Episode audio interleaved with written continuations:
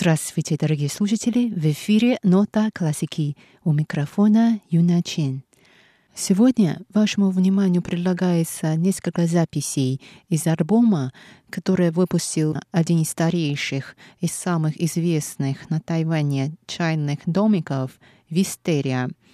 Этот альбом с музыкальными произведениями, исполняемыми на традиционных китайских музыкальных инструментах, очень хорошо подходит для чайной церемонии и медитации.